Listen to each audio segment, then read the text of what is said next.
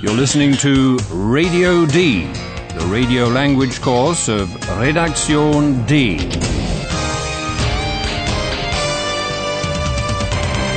A joint project of the Goethe Institute and Deutsche Welle Radio. The author is Herrad Meese.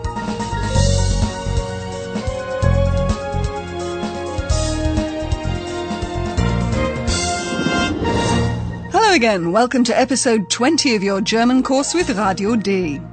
Do you remember us talking about mysterious circles in village cornfields that were attracting tourists? It turned out that they weren't made by aliens at all, but by local farmers. Now, was that a lie? Or was it even a sin? Paula and Philip wanted to know what Radio D listeners thought of it, so they asked people to ring their studio or send them emails. Listeners were supposed to give their opinion on whether or not lying can be a sin. Hallo, liebe Hörerinnen und Hörer. Willkommen bei Radio D. Radio D. Das Hörertelefon. Willkommen zu unserem Hörertelefon. Wir fragen Sie heute, kann denn Lüge Sünde sein? Rufen Sie uns an. Radio D. Telefon 030 389 Oder ganz einfach, mailen Sie uns. Radio D.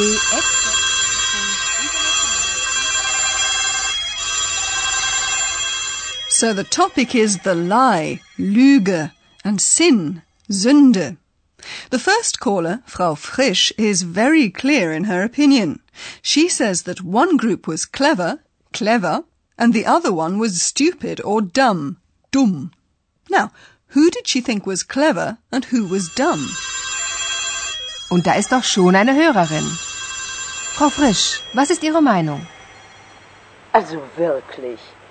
Mysteriöse Kreise von UFOs? Wer glaubt das denn? Also keine Lüge? Keine Sünde? Keine Sünde, keine Lüge. Die Bauern waren clever und die Touristen waren dumm. Mysteriöse Kreise von UFOs. Wer glaubt das denn? Frau Frisch thinks the farmers, Bauern, were clever and the tourists were dumb. Die Bauern waren clever und die Touristen waren dumm. Who could believe in mysterious crop circles made by UFOs? asks Frau Frisch. Also wirklich. Mysteriöse Kreise von UFOs? Wer glaubt das denn? The intonation of the question, who could believe that, makes very plain that she thinks the whole thing's just nonsense. Wer glaubt das denn? But I have to tell you that even now some people are still fascinated by such circles, and that even scientists are investigating them. As you may remember, the resolute Frau Frisch is Philip's mother. She gets very hot under the collar about quite a lot of things, and Philip's very glad that he didn't have to take the call. Now listen to another caller, Mr. Perini, an Italian. He doesn't take the farmer's deception very seriously. He finds it rather playful. What words tell you that? Und da ist noch ein Hörer. Der Hörer heißt Perini. Herr Perini, ist das richtig? Ja, Was meinen Sie? allora, Lügen. Wieso Lügen? Das war eine kleine Inszenierung. Äh, Inszenierung? Ma sì, naturalmente. Ein paar Kreise, ein paar UFOs, ein paar Euro, alles ein bisschen mysteriös. Eh, Basta. Und fertig ist die Inszenierung. Also keine Lüge? Keine Sünde? Scusi, ma die Deutschen haben immer ein Problem. Aber wo ist das Problem? Lüge, Sünde. Nein, nur ein bisschen Theater. Danke, Herr Perini. Und nun bitte nicht mehr anrufen. Bitte nicht mehr anrufen.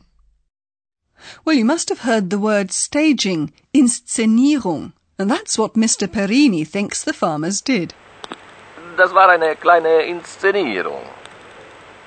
You probably also heard the word for theatre, Theater. Lüge, Sünde. Nein, nur ein bisschen Theater. And Mr. Perini goes on to list the things needed to put on this bit of theatre. A few circles, a few UFOs, a few Euros, and everything packaged a bit mysteriously. Ma sì, naturalmente. Ein paar Kreise, ein paar UFOs, ein paar Euro, alles ein bisschen mysteriös. Basta.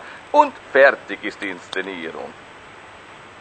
As to Paula's question whether it's a lie or even a sin, Signor Perini replies that in his view the Germans, die Deutschen, always have some kind of problem. But he doesn't see why. Scusi, ma die Deutschen haben immer ein Problem. Aber wo ist das Problem? Well, we're not trying to justify ourselves here, but I do want to point out that the question put to the listeners wasn't meant entirely seriously. You probably remember that it was, Can lying be a sin? Wir fragen Sie heute, kann denn Lüge Sünde sein? The question actually alludes to a famous song, Kann denn Liebe Sünde sein? Can love be a sin? which was sung by Zara Leander in a film in 1938. The time for listeners to call in has run out though, so Philip asks them to stop calling now. Und nun bitte nicht mehr anrufen. Bitte nicht mehr anrufen. But a female voice still manages to get through and say her piece. Philip couldn't have known that, but, well, do you know the last caller? Lügen haben kurze Beine. Ja, dann vielen Dank für Ihre Anrufe. It's Eulalia. She quotes a German saying that lies don't get you very far because, translated literally, they have short legs. Lügen haben kurze Beine. Can you imagine the image? Let's assume lies did have legs and could run away. That wouldn't do them any good, she says, because their short legs wouldn't get them very far. So the sense of the saying is that you don't get far by lying. But we'll get a bit further with German now because here's the professor. Und nun kommt unser Professor. Radio D. Gespräch über Sprache. Hello. We're going to take a look at another characteristic of the German language this time, the articles. Artikel. They're the little words directly in front of the nouns describing a thing or an idea. Here are some examples. Der Hörer. Das Problem. Die Inszenierung. So in German there are three articles or three kinds of the, der, das and die. Yes, that's right. Unfortunately, there are three of them, and they have to be used a lot too. The articles indicate the gender of the nouns. The article der is the masculine. Der Hörer. The article das is the neuter gender, that is neither masculine nor feminine. Das Problem. And the article die is the feminine gender. Die Inszenierung. Well, hang on. Why is it called die Lüge, the lie, for example? Are you implying that lies are something particularly feminine? Oh, good gracious, no. I hope not. It, it's extremely rare for there actually to be a reason for the gender of a noun. And it's different across the languages. For example, in French, lie and sin are masculine. Mm. So it's best then, isn't it, to learn the article along with the noun from the start to make sure that you use them correctly? Yes, absolutely. I'm afraid there's no way round it. Der, das, and die are definite articles. But let me also mention the indefinite articles ein and eine. Ein Hörer. Ein Problem.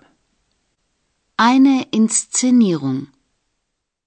So when do you use the definite article and when the indefinite? Is there a rule about that? Yes, there most certainly is. The indefinite article is used when something unknown is mentioned for the first time. Philip, for example, announces a caller who neither he nor the listeners know about. Und da ist noch ein Hörer. Paula takes up the information from Philip and defines it more precisely by naming the listener.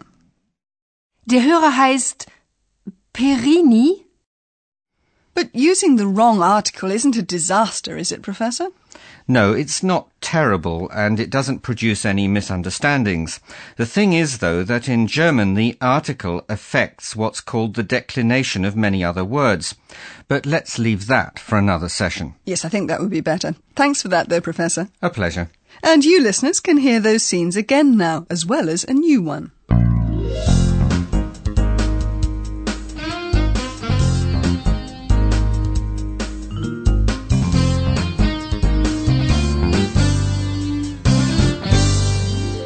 First, here's a woman phoning in to the program. Und da ist doch schon eine Hörerin. Frau Frisch, was ist Ihre Meinung? Also wirklich. Mysteriöse Kreise von UFOs? Wer glaubt das denn? Also keine Lüge? Keine Sünde? Na, keine Sünde, keine Lüge. Die Bauern waren clever und die Touristen waren dumm. Mysteriöse Kreise von UFOs. Wer glaubt das denn? And now a man. Und da ist noch ein Hörer.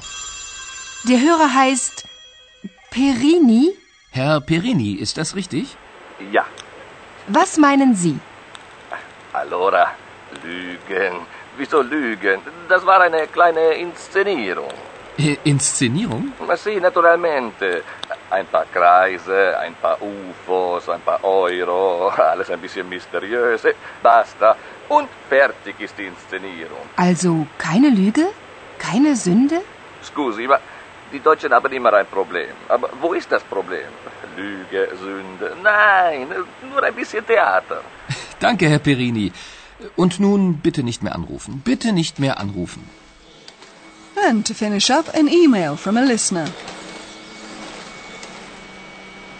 Was ist das denn? Gesundheit, Josephine. Danke. Hallo Kompu. Was machst du denn da?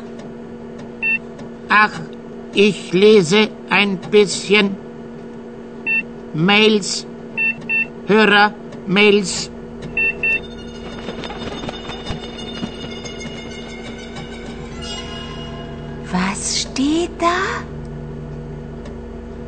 Ein Kreter sagt, alle Kreter lügen. Komisch. Alle Kreter lügen. Das ist ja direkt philosophisch. Aber das versteht er ja nicht.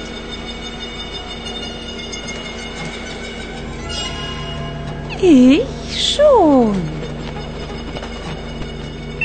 Ich nicht. What about you then? Did you get it? Maybe it'll help you to know that Kreter are Cretans, the people who live on the Greek island of Crete. So how come a Cretan is saying that all Cretans are liars? Doesn't that also make him one?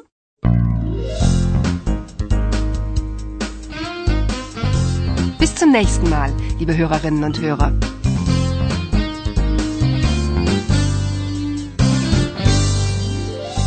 You've been listening to Radio D, a German course of the Goethe Institute and Deutsche Welle Radio.